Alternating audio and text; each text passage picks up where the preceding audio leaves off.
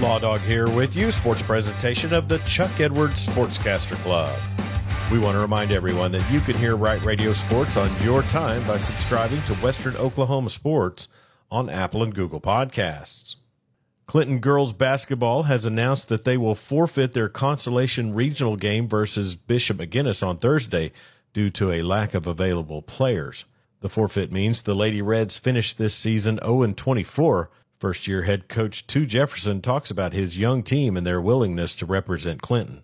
I mean, we had some small successes for sure for us. Overall, like you said, you know, there, I mean, there wasn't any quit. Most most games they all came out and competed, uh, and they played hard. Did some things that they've never had to do, and stepped up and filled some shoes that they never had to fill before.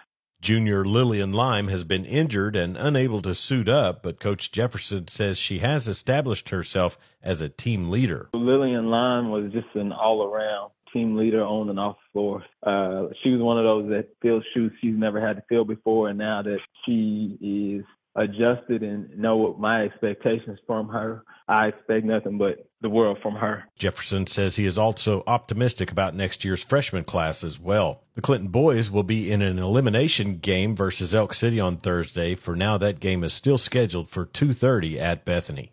SWOSU men's basketball has lost two games in a row and they are 8 and 15 overall and 8 and 10 in the Great American Conference with a homestand coming up at the end of this week. The Bulldogs are seventh in conference standings and have three teams that are one game behind them. First year head coach Brett Weiberg talks about what his team has to focus on down the home stretch. We have to learn, you know, our guys that are not seniors and our seniors too. We've got four games left. You got to continue to learn no matter the time in your period of life. Like me, you know, I've got we all have to continue to learn and improve.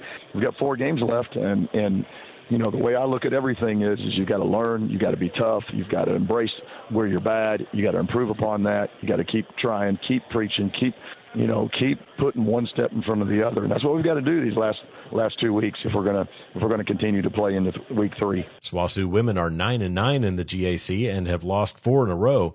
They're currently fifth in the women's standings and are a game in front of Arkansas Tech, who visits Thursday. Three teams are also two games behind SWOSU at seven and eleven. SWOSU men and women will host Arkansas Tech Thursday evening beginning at 5 o'clock. They'll also host Harding on Saturday and East Central on February 29th before finishing the regular season on the road at Southern Nazarene on March 2nd. The GAC tournament begins March 7th in Shawnee. This week's Right Media SWOSU Bulldogs of the Week are Rebecca Fajardo of SWOSU Softball and Jackson Phillips of the baseball team. Fajardo from Waco, Texas, led SWOSU softball at the plate at the Raising Cane's Softball Festival.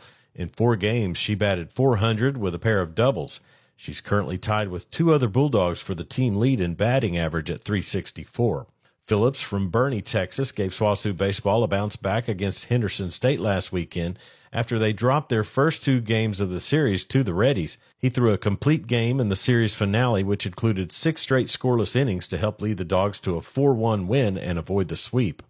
SWOSU women's golf finished day one of the Southern Invite in eighth place after two rounds at 29 over.